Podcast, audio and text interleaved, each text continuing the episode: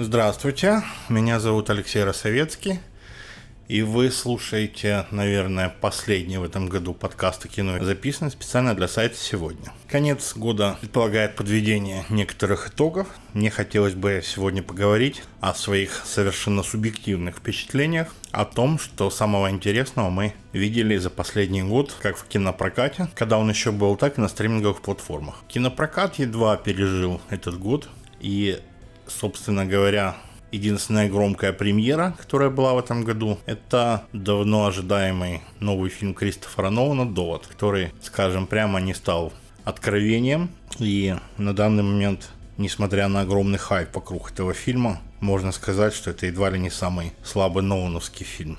Зато всех изрядно под конец года удивил Дэвид Финчер и также давно ожидаемой картиной, байопиком Германа Манкевича – знаменитого в свое время голливудского сценариста и продюсера.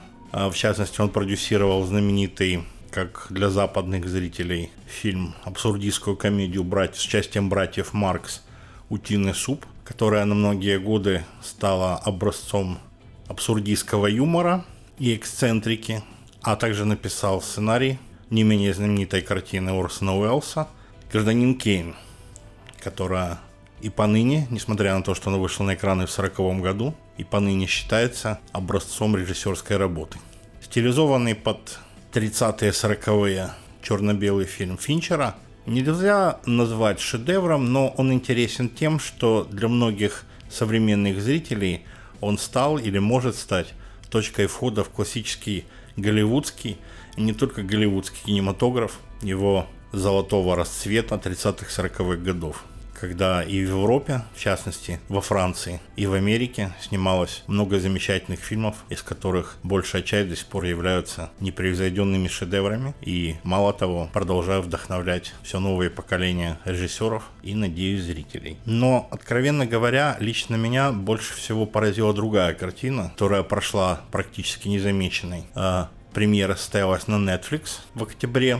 Это третья режиссерская работа замечательного сценариста Чарли Кауфмана, который написал такие постмодернистские хиты двухтысячных, как э, «Вечное сияние чистого разума» Мишеля Гундри и «Быть Джоном Малковичем» Спайка Джонзи. Этот фильм называется «Я думаю, как со всем этим покончить» фантастическая во всех смыслах работа, которую очень тяжело как-то жанрово обозначить. Это, можно сказать, и триллер, и поэтическое, авторское кино, наполненное действительно удивительной поэзией цветов, красок, совершенно фантастических кадров, поэзии не только визуальной, но и поэзии киноязыка. Фильм, который совершенно невозможно пересказать словами, сюжетно, но который непременно нужно видеть, потому что это уже, можно сказать, современная классика. Да, это из тех фильмов, которые становятся классикой сразу же после того, как они выходят на экраны. Собственно говоря, ни Манк, ни Довод Нолана не претендуют на что-то большее, чем просто сезонные прокатные хиты. А вот новый фильм Чарли Кауфмана запомнят, я уверен, надолго, и это картина, которую непременно нужно видеть. Из других фильмов,